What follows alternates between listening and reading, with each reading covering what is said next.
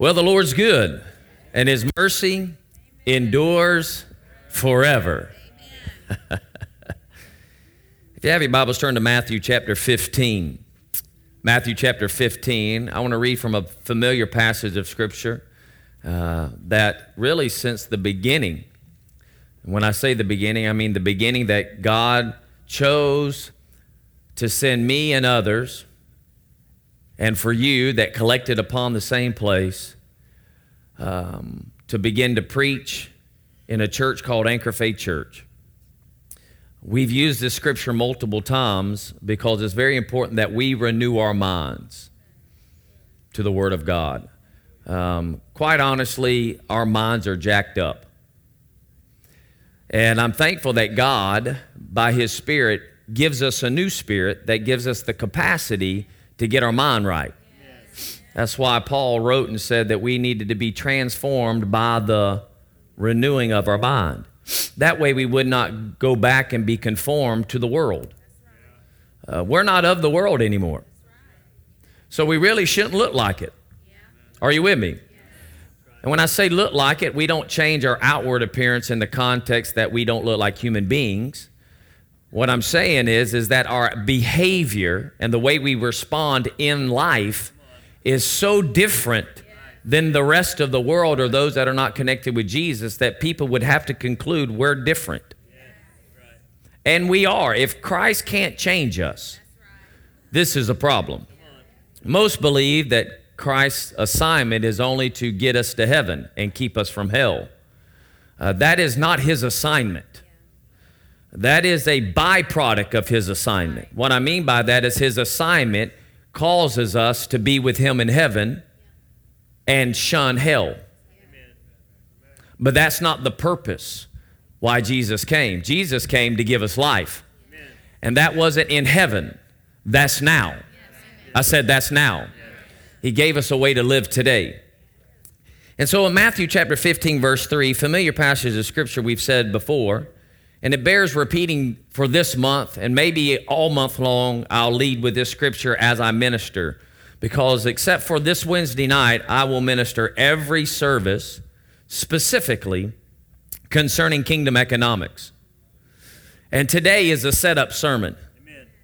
I said it's a setup sermon. Meaning, I'm going to say some things without saying some things in order that when we get into the subject matter of economics, hopefully you'll be in a better position to receive. Are you with me? So, your prayer this week before next Sunday is John chapter 16 and verse 12. Say, Lord, I don't want to stay in this category. And Jesus said to his disciples, There's many more things I like to say to you, but you're not able to bear them. But when he, that is the Holy Ghost, verse 13, when he comes, he'll, he'll uh, uh, guide you into all truth. He'll disclose things to come. He won't speak of his own initiative, but whatever he hears, he'll tell you. And so you need to begin to ask the question. And you begin to say, Lord, I'm going to conclude I don't know what, it, what everything there is to know about money. And I want you to give me the right relationship with finance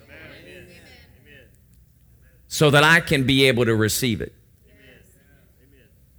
Because there will be people that through this series will change their life dramatically.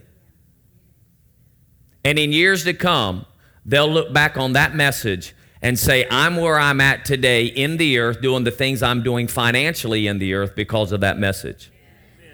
But then there'll be others that will be no better, but they were in the same service because it was how you received it. Amen? Hallelujah. Say, now, Pastor Earl, it's the holiday season, it's the season of giving. That's why we're talking about it. Amen? That's why we're talking about it.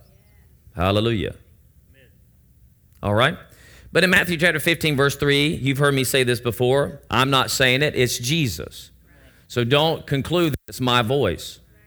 It's the voice of Jesus. Jesus said to religious people, to people who knew the law but did not interpret the law correctly did not have the heart of the message that came with the law. And he said to them, he says, and he answered and said to them, Why do you yourself transgress the commandment of God for the sake of your traditions? So, what we want to do is we want to make sure we don't have traditional thinking, meaning we've developed an idea or a concept of God, and it becomes a tradition that voids a command of God. I have found through the years that God has moved in people's lives with the truth, and then they try to apply that same truth to every situation, but it's not applicable. Like when it comes to prayer, it says, in all manner of prayer, which means there's not one prayer. So you can't apply the prayer of consecration uh, in certain situations. And you can't apply the prayer that the leopard man prayed, Lord, if you're willing you'll heal me to every situation in life. So you can traditionally pray, now, Lord, I want to go to Nicaragua, but if you're willing. Well, he said, go into all the world. So it ain't whether he's willing us, is it time?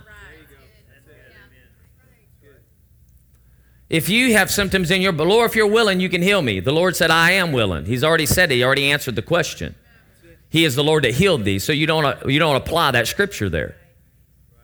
But traditionally, we can get caught up in things.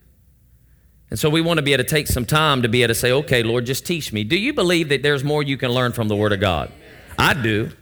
I believe I'll be a better pastor in five years, that I have not attained to the greatest pastor on the face of the planet.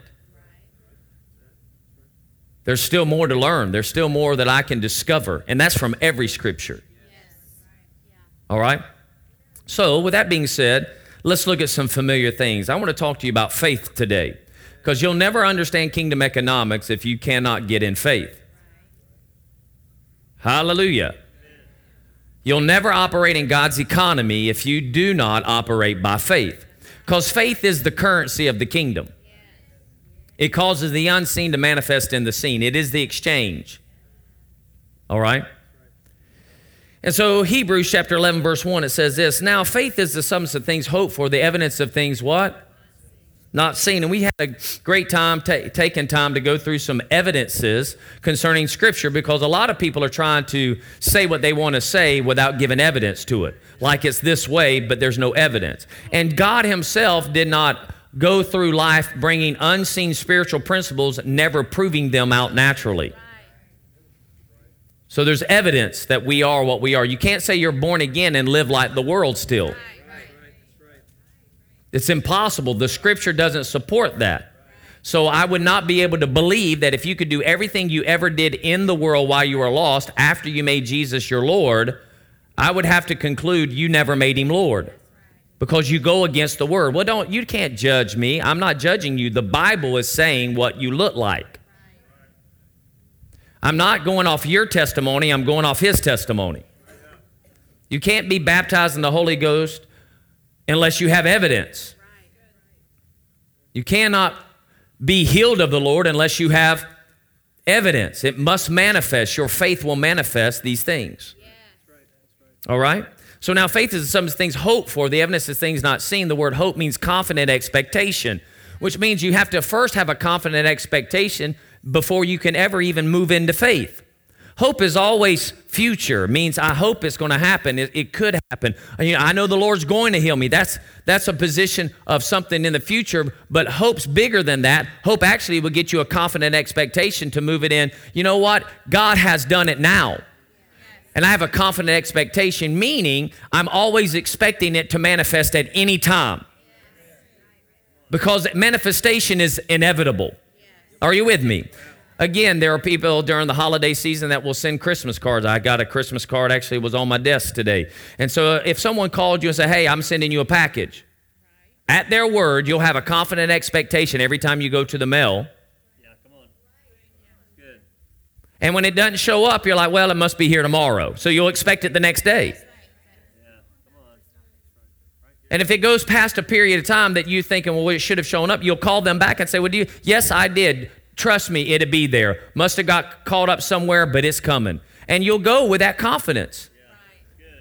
You'll want to abandon the mailbox. And that's your faith. That's your work of faith, is that you go to the mailbox. Well, if they send it to me, then it'll just show up at my doorstep. They'll bring it right in the house. Well, if it's FedEx, they might. Might ring the doorbell, leave it at, at your door, but if it's small enough it's going to be in your mailbox, you're going to have to get up and go to it. And it could be in your mailbox and you hadn't looked at your mailbox for three days and it's been there for three days, but because you didn't go. Okay. So now faith is the substance of things hoped for, the evidence of things not seen. Well, how does faith come? Romans chapter 10 tells us. Romans chapter 10 tells us how faith comes in verse 17. So then faith comes by hearing, and hearing by the word of God. So you, you cannot have faith in God, nor can you receive from God without receiving his word. You can't receive from God without hearing his word. And hearing is not like he has to sit in your room and talk to you like I'm talking to you today. Hearing his word is reading his word. Now, he will speak to you. In fact, I was off in prayer this past week praying concerning some things in 2018, and I was asking the Lord about some things, specifically where I'm at, where we're going, what we're doing, things like that. And you know, I'd been studying, praying, praying in the Spirit, all these particular things. Hadn't really heard anything specific from God. And then I went to bed with expectation. I said, Now, Lord, you can talk to me when I'm sleeping. You can give me a dream. Lord, you could walk inside this room, if you, whatever you need to do to talk to me, to tell me, and it was probably about three o'clock in the morning. I heard God as clear as a bell. I mean, as clear as I'm hearing myself talk right now in my inner man. I'm saying it wasn't an audible voice, but it was enough, it was loud enough in my spirit, man. It woke me up. It brought me to consciousness. And he gave me a scripture, a passage of scripture. I was confident. Then I slipped, slipped off into a dream where Pastor Brandon was reading that scripture to me and it wasn't the right scripture. Now, it wasn't that he was off or there was anything about that that was specific. It's just that at that moment I began to think I, I needed, I didn't, I didn't go ahead and get up and read it. That's how confident I was I heard from God. But then my dream started put me in a state where I'm wanting to know what it said. And so I created scenarios in my mind of people trying to find that scripture and read it. But I knew it wasn't none, nothing that was being said because it just wasn't. But when I woke up and pulled it out, I was excited. I was excited what God said. Amen. And now it set me on a course because I know that passage of Scripture, the whole chapter that He gave me, there's nuggets in it. So I read it this morning. And I'm going to keep reading it and keep digging it and say, okay, because what you said about me, where I'm going, and what the church is doing is all contained in this passage because God said it at this moment. Are you with me? So faith comes. So there's a faith message for me. There's a direction. There's a way I'm going to step out in the unseen based upon that passage because of where I'm at today in my life. Amen. Where we're at today as a church. All right? So faith comes by hearing. We must hear God's word. Are you with me? All right. So, from here, then, we know that our first exercise of faith, the first time any of us ever experienced faith in God, is written out in Ephesians chapter 2. In Ephesians chapter 2, starting in verse 8, it says, For by grace you have been saved. How? Grace did not save you. Grace brought the ability for you to believe. Faith saved you. Grace was the vehicle, and this is just the first aspect of grace because there's many aspects of grace. Okay? Hallelujah. Are you with me? All right, I'm going to help you out. When I bought our Tahoe, you understand, uh, it's a vehicle. All right, I got in it and I drove it. It was awesome. But you know, there's more to my vehicle than just that. There's things that that thing provides for me beyond just driving. There are things embedded within it. And if I don't discover it, then I won't access it. And I'll be limited to just one thought of my Tahoe. Are you with me? This is what happens when people don't understand grace. They'll take this first aspect of grace and they'll apply it through every situation in life, and that's not what it is. Grace has many definitions that are applicable. And let me just say this the greatest lie going through parts of the church today is that the foundation of grace is unmerited faith, unmerited favor. What does that mean? That means you did not deserve. That is a lie because it cannot be applied to Jesus. Jesus was full of. Grace. If Jesus was full of grace, what did he do that he didn't deserve? We were introduced to grace through unmerited favor. We didn't deserve what God provided. Jesus, on the other hand, had the foundation of grace, yes. which is the empowerment yes. to live beyond sin, yes. To overcome. That's the foundation of grace. Okay? All right. For by grace you've been saved through faith, and that not of yourself, it is the gift of God not as a result of works, so that no one may what? Boast. So, our first introduction to faith is this context that we receive something without having to pay for it, work it out. It was God's gift to us. Now, there are two other passages of Scripture that again talk about this gift and adds a word in front of it. Today, I will not take time to talk about this word exclusively because it creates enough impression in your mind. There'll be another day I'll actually come back and talk to you about this word. But let's read. In Romans chapter 6 verse 23 it says for the wages of sin is death, but the what? What kind of gift? Okay. The free gift of God is eternal life in Christ Jesus our Lord. Then there's another passage of scripture that says this. These are, these are the two passages of scriptures that communicate this gift in this light. All right? Based upon the way they translated it. But the free gift is not like the transgression. For if by the transgression of the one the many died, much more did the grace of God and the gift by the grace of the one man, Jesus Christ, abound to the many. The gift is not like that which came through the one who sinned, for the one, for on the one hand, the judgment arose. Let's go on. From one transgression resulting in condemnation. But on the other hand, the free gift arose from many transgressions resulting in what? Justification. So our first experience in faith is that God gave us something for nothing.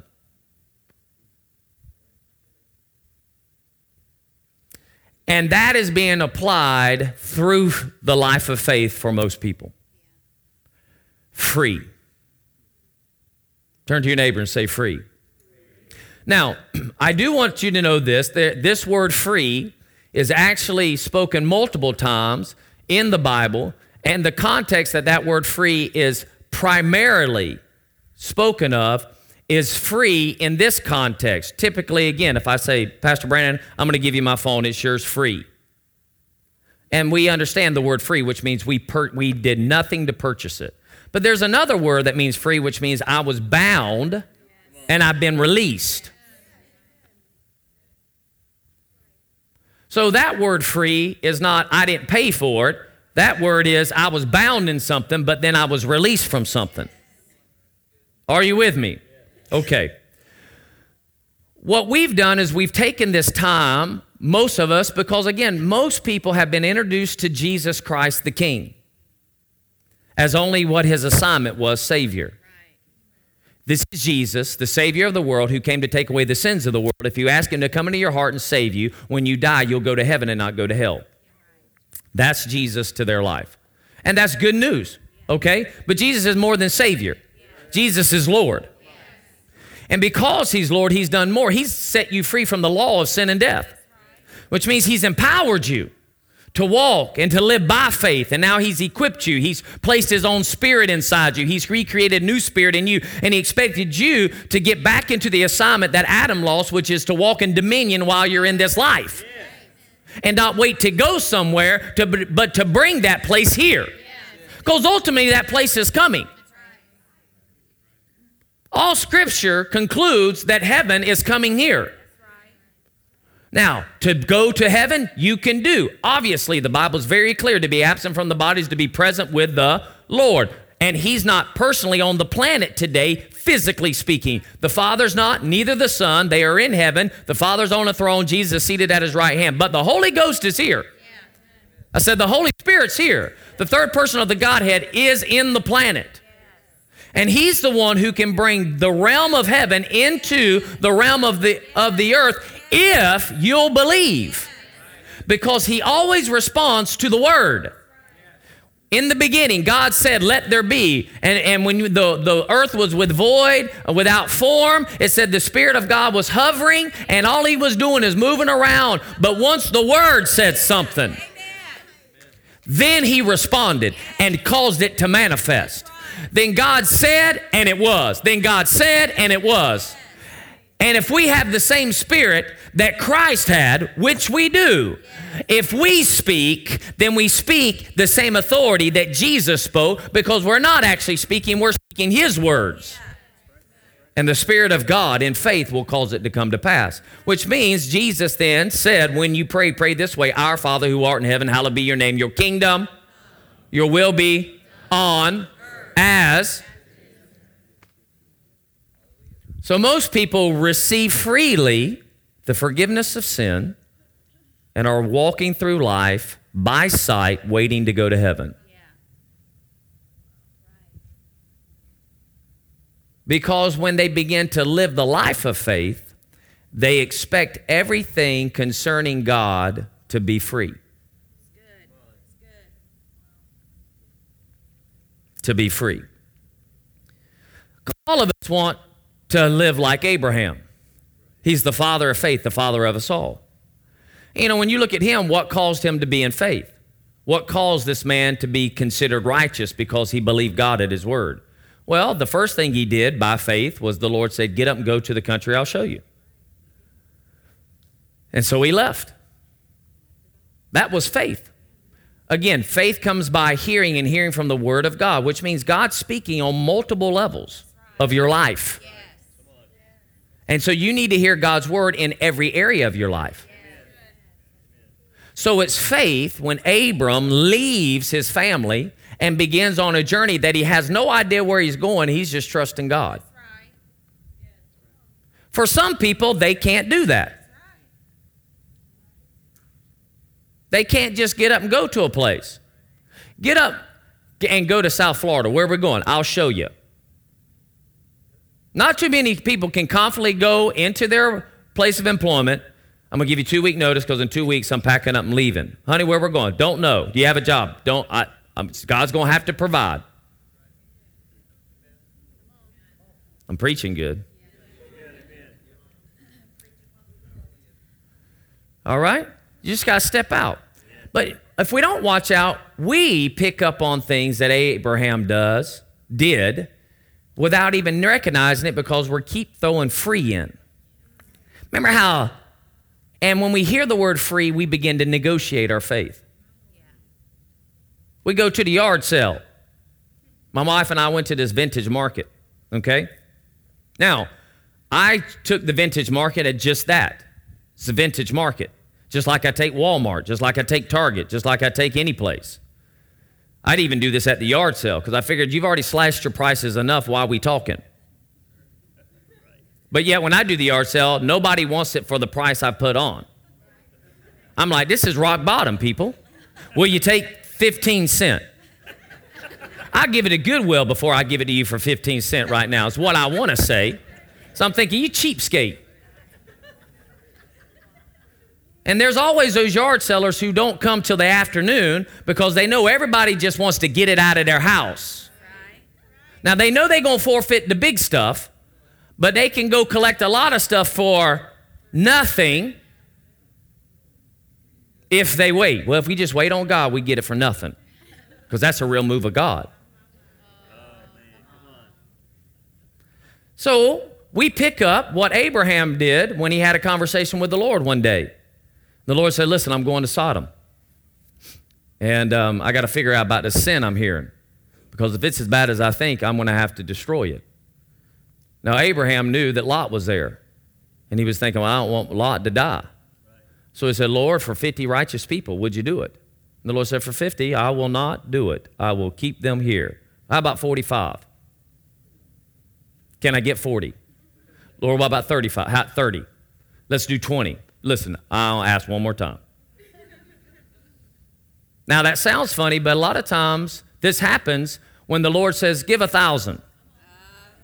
You know what? How about 50?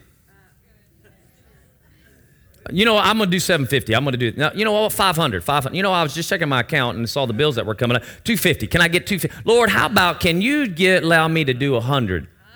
You know what? I'll do 100 this month, and then next week, month, we'll pick up on nine.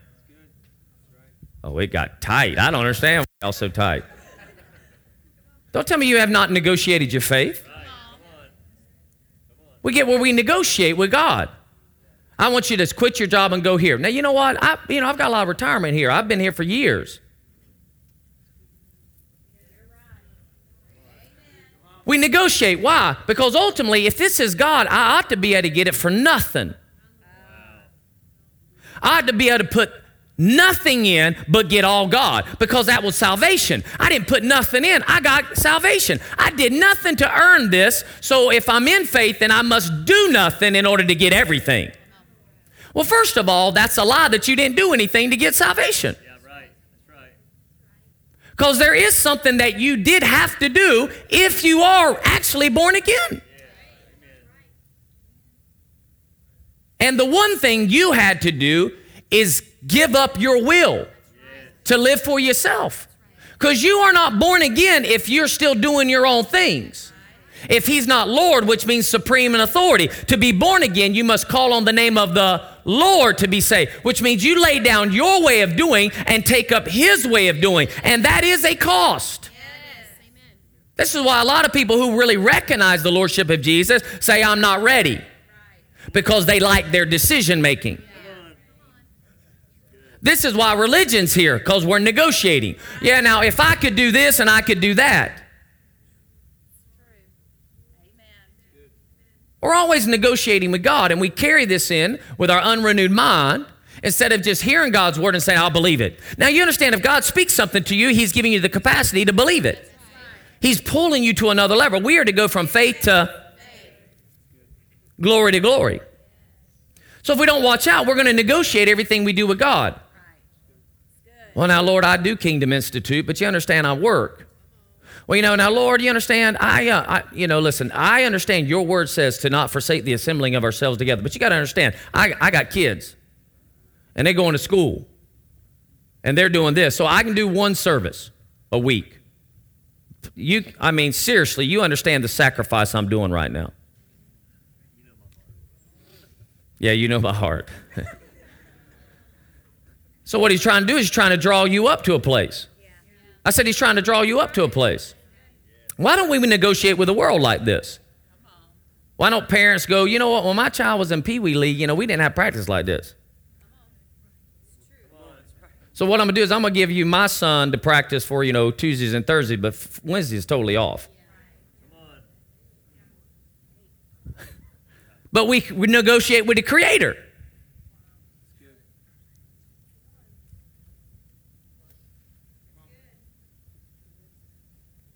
Hallelujah.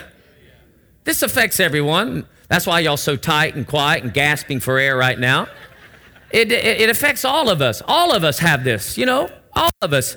We have these conversations because we're saying, Can I actually believe what you're asking? But I'm going to submit to you, there were some elements in, in life that when free showed up, they didn't take it.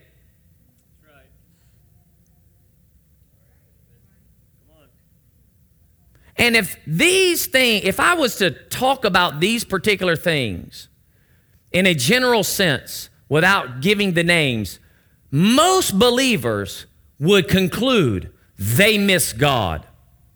There was this particular guy that wanted a piece of property and went to the to, to the, the community that he was at, went to this community and said, Hey, listen, you know, they were a man of God. This person is a man of God. God's favor was on their life. In fact, uh, it was very clear that wherever this person went, favor was with them.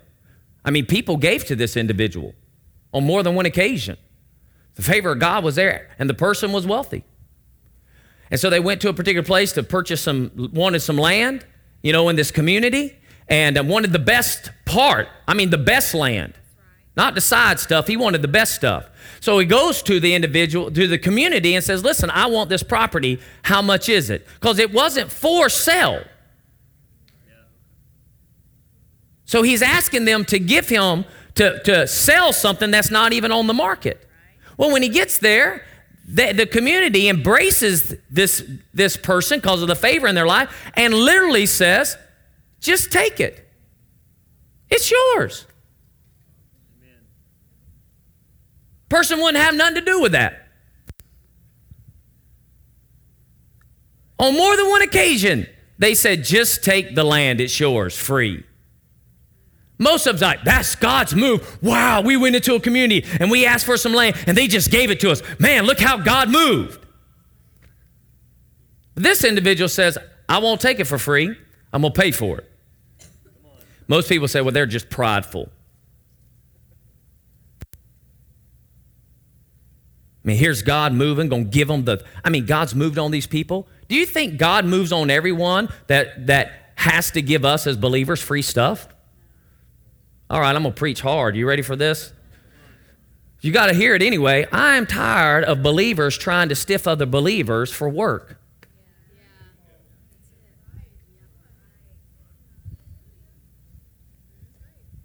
Somebody has a business. Then all of a sudden, oh, you do this? Oh, well, you come help me. And next thing you know, you want them to do it for free. You want them to give you the best deal, cut you the greatest thing. You know what? You don't know what they've sown to get that job that you have.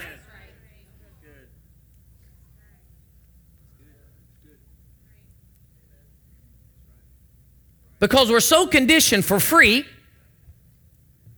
and expect that it's really a move of God because we got it for free, we never ask God, should we just bless them?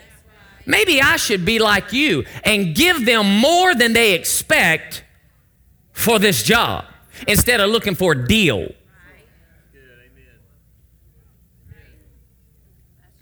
But we don't go from faith to faith. Because every time God tells us to do something, it stretches us. Kenneth E. Hagin says, if you can't believe for $100, you'll never believe for a million. That means there's a different stretch between a 100 and a million. But everybody just wants you to, someone to give you the 100 and someone to give you the million. That all you did is do nothing but believe.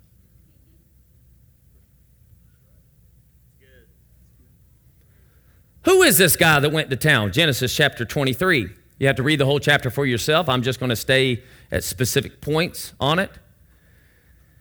Says, I'm a stranger and a uh, sojourner, however you say that word, among you.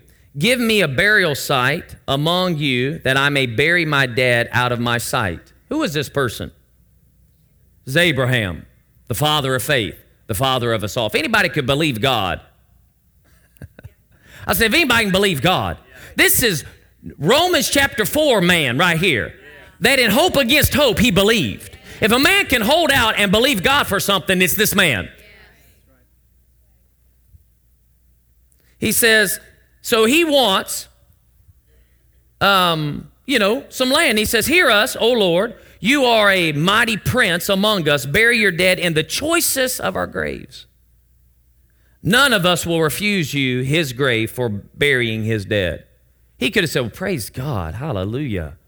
Thank you, Lord. You gave it to him. Man, you're such a good. How? God moved.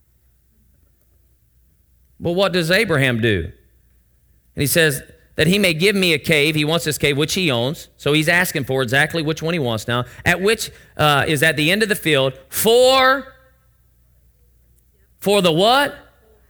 This man cannot be a believer.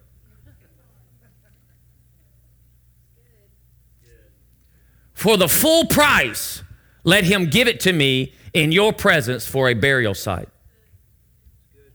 For how much? He ain't even going to negotiate a deal.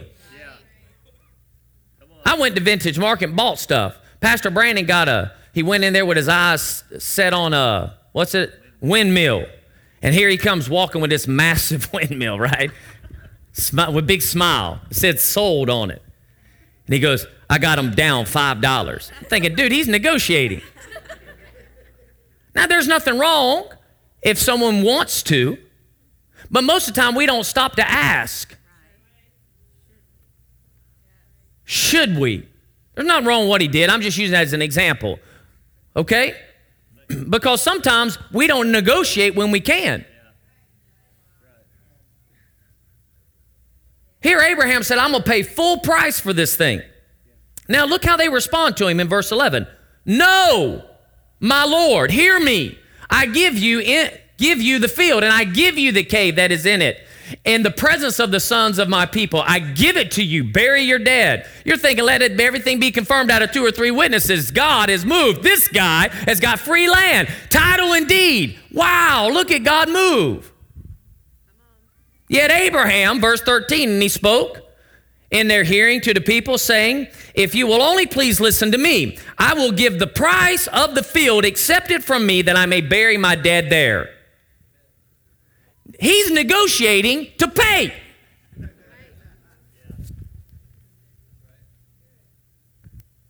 Now, I, I, alluded to this last week, is because Abraham understood the value of the one he's putting in the grave. Most of us don't understand the value of what our faith does. Because a lot of times in our introduction to faith, faith was about getting us out. So now we apply faith about us all the time. To get me out of something or to get me something. To get me out of something or to get me something. Never to take in consideration how my faith can work for someone else and be a blessing for someone else. Never. Because we're applying a salvation faith to all of our faith. We all know the principle sow and you'll reap, sow and you'll reap. Man, I've been sowing. Then all of a sudden, when you get something for free, you're thinking, you know what? I've been sowing and God caused it to come to pass. Well, do you think you're the only person sowing?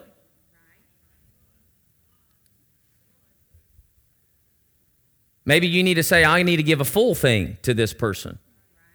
I'm going to buy this from you. You know, I just feel led I'm going to give you something more. Instead of trying to negotiate deals down for your benefit all the time. Verse 15, he said, My Lord, listen to me. A piece of land worth 400 shekels of silver what is that between you and me? So bury your dead. Again, third time, just take it. This is what it's worth. This is not a problem. I don't understand why you keep pushing me. 400 shekels of silver, big deal between us. In essence, you're worth me sowing 400 shekels of silver, but faith required that I give it to you. So Abraham listened to him. He weighed it out, all the silver in front of him. Look what he does. And he says, Take for yourself. And look what it says, verse 22. he said, Give me the site, Or, excuse me, uh, not verse 22, it's the next passage of scripture. Uh, he said, So the field, which, um, verse 15, it contained uh, uh, the field and the cave which was in it, and all the trees and all uh, which were in the field with all of its confines and its borders were deeded over to Abraham to a possession in the presence of his sons. Why? Because he paid him 400 shekels of silver. He would not allow it to be free. Another man, power and authority, asking for land. He's asking for land because he's in trouble, because he's done something and God's not happy and people are dying. And so he's got to save them. And in order to save them, he's got to get some land and build an altar. This is found in 1 Chronicles, 1 Chronicles chapter 21. If you read the whole chapter again. As David, which David is this? This is King David. Who is this? King David. King David came to this gentleman and said to him, He said, Listen, I went out from the threshing floor, and look what this guy did to David. He prostrated himself before David. What's that mean? He recognizes the king's authority. The king owns. The king already owns everything. Lays down. Then David said to him, Give me the site of this threshing floor, that I may build on it an altar to the Lord for the what?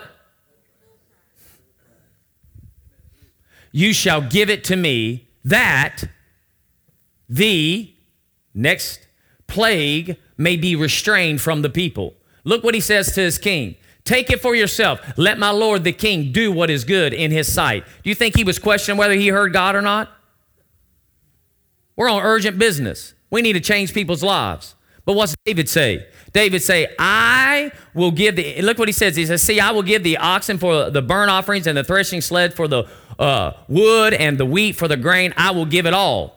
Notice he recognized what David wants the land for, and not only will he give him the land for free, but he'll give him the sacrifice. All the material.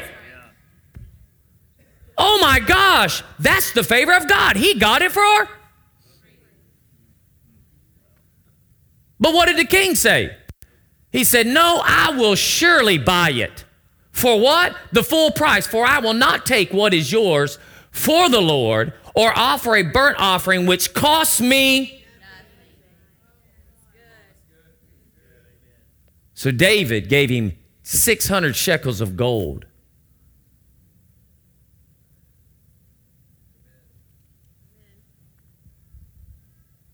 The Lord's going to give us them all. What's it going to cost you to get it? I just believe they're going to give it to you. Should they? That's not my prayer ever. My prayer is, Lord, what do you want to do?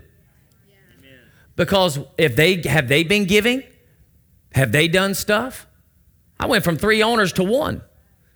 And the testimony of the one is that they actually, the, the, their offices that they have as their headquarters, the top part of it, they, they have donated to allow wounded warriors to be in that office space.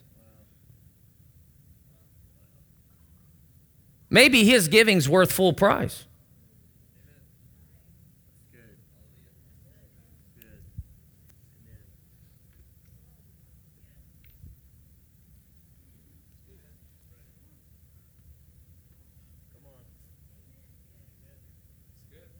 Oh, it's better than you're saying it. I know that. What's it to God? Whether He gives it to us for free or whether He gives us the capacity to believe for an amount to give to someone else. Man, I can't believe they paid that much for that property. You know how many people would be running King David down right now? You know how many believers would be cursing King David right now? a man after God's own heart right now? You know how many people would leave pastors right now if they went around just started saying, you know what, in this project we need to pay full price? He's crazy. That ain't God. Oh, he's just being prideful. He just wants everybody to think that they're wealthy. He just wants to walk around. Really? Did Abraham walk around and want to show everybody how wealthy he was just so they can let them know how much money he had? Is that what King David did? No, these two men were humble before God but they had the ability to hear God and recognize sometimes free is not God. Sometimes God's requiring me to move to the next level of faith by asking me to give a cost. I knew a guy that's called to ministry, no doubt called to ministry, could dissect the word phenomenal work cleaning the church I used to be a part of when I was in Oklahoma. Went off to Bible school, the same one I did. And I told them before they went, I said, listen, I'm telling you right now, when you go, there's a lot you're going to hear that you already know because pastor, our pastor preaches this stuff, teaches this stuff. I said, so you got to go looking for the nuggets. Be teachable and learn. Graduated. Stirred up about doing ministry. So there was a pastor down in the southern part of Oklahoma told this individual, I'll mentor you to pastor. because churches in rural areas were coming to this pastor and saying, We're just going to shut our doors. We're not growing. We need help. And that pastor says, We'll help you. But in order to do that, you got to give us all the authority. You got to give us all the assets. And I'll, I will place a pastor in these churches that will teach your people, grow your people, love the people. And people were doing it. It was awesome. Well, this particular pastor told this individual, Come down, be with me, and I'll plant you in a church. Here it is. The opportunity was there. The individual came back and said, Well, I'm not going to be able to go. I said, How come? Well, you know, I just, I just can't find a job down there that has insurance for my child. What? Yeah, you know, if God was there, then He would get me a job with insurance for my child.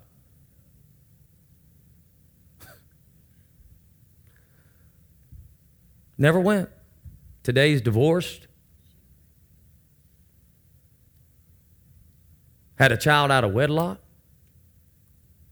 Shipwrecked. Because wanted everything done for them if it was going to be God.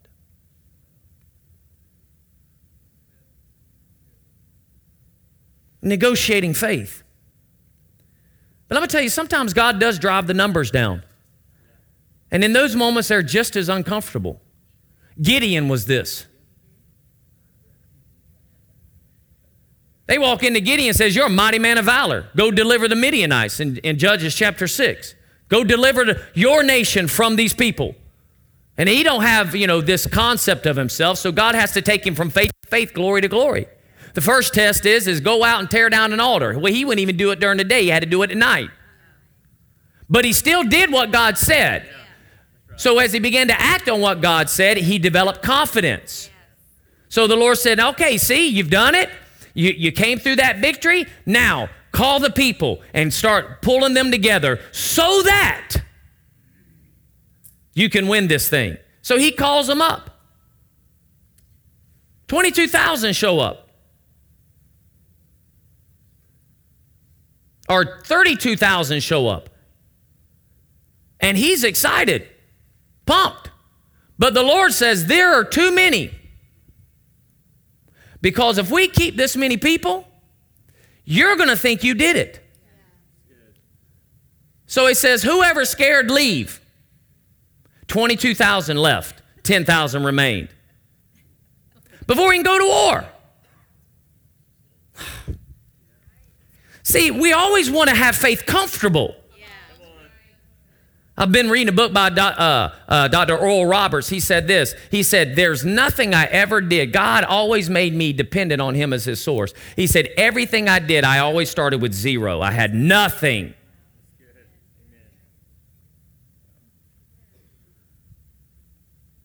Well, we could buy it if we had it. Why don't we just start? If we start start sowing, could it reap the return that we get the price that God wants to do in the first place? Amen. Amen.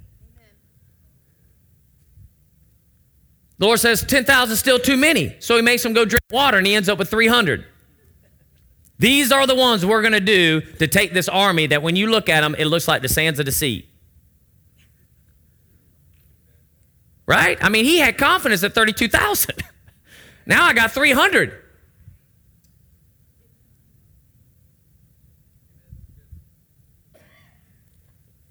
But did they win? They did. It's one thing if God negotiates the numbers.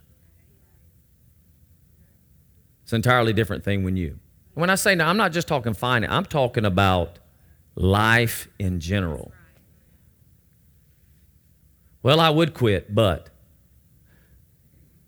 did the Lord say, the longer you stay, the more you're being robbed? It won't look like that the first week or the first month or the, the next six months, but it will. Why? Because you're out of alignment with the word of faith. Because you couldn't see it. Yeah. And you began to negotiate. Right. Amen. Well, I would start that church, but right. I got to have. Well, you know, but it just hadn't come in yet. You better make sure that you are to wait on it. Because there's nowhere that I find when faith showed up that it was comfortable. Ever. It was so contrary to the natural that you were in a position, if God doesn't, I die. But because you heard when you stepped out, guess what? You're not going to die. You're going to live. But you're going to have to believe. In that moment when it's not yet seen in the natural, you have to believe. Because you stood on His word and you're not going to negotiate your faith anymore. What did you say, Lord? I need you to do this. The Lord spoke to my, through my wife. We know that God's called us to plant other churches. We know this. We have a desire to get one launched in Brunswick by April of 2018, believing that that's going to take place. But Pastor Marcia was in prayer, and all of a sudden, Palatka came up. And when I was off in prayer, I went, you know, Green Cove way to my destination in Keystone. And then I came back Palatka way because when I woke up that morning after I read the stuff and I was getting ready to pack up, I heard the Lord say, Remember, I said, Palatka, you need to go through Palatka on the way home and start looking. Then he told me service times. He didn't tell me when to launch, but I know when service times are. I could negotiate. Now, Lord, we don't even have 2121 US 1 South yet. And you got me walking around looking at property. The first place I went to was the mall. Sure did. It's more empty than this. And I thought, surely this is the place. In my mind, you understand. Then I went to another piece of property. I just drove around. Now I'm just stirring. What limits us from doing? Only us. Who's to say we couldn't start it next week if God said? Who's to say I couldn't go in to negotiate a lease and God say, just give them full price?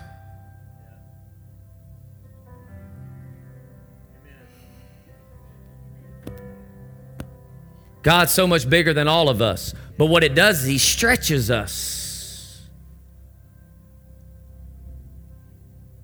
Stretches us. Today, as we move into economics next week, don't negotiate your faith. And I'm just going to go ahead and warn you all, that way it helps you. Sunday and Wednesday, when I get back next Sunday, Sunday and Wednesday will all be on Kingdom Economics. If you have a problem with money, you won't show up, I know. Because it's your God.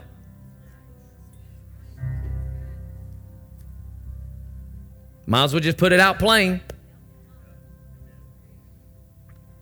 But if you'll come expecting, you'll have resources beyond your wildest imagination because you'll understand He is the source and owns it all. And at any time, He can say, It's mine, pay full. Let's pray. Father, in the name of Jesus, I thank you, Jesus paid full. I'm so glad that when Jesus was in the garden, he didn't begin to negotiate humanity. He understood the purpose. And he began to say, Is there another way? But not my will. Your will be done. I'm not going to negotiate this thing and abandon my purpose for being sent. Because this is happening. Everything that you've spoken up to this point is fixing to come to pass. So I'm settling one more time. This is it, right? This is it, right? This is it, right? I got to give it all, right? I to give my whole life. I got to pay full price for them. Okay. I'll do it. and he poured out his blood for us.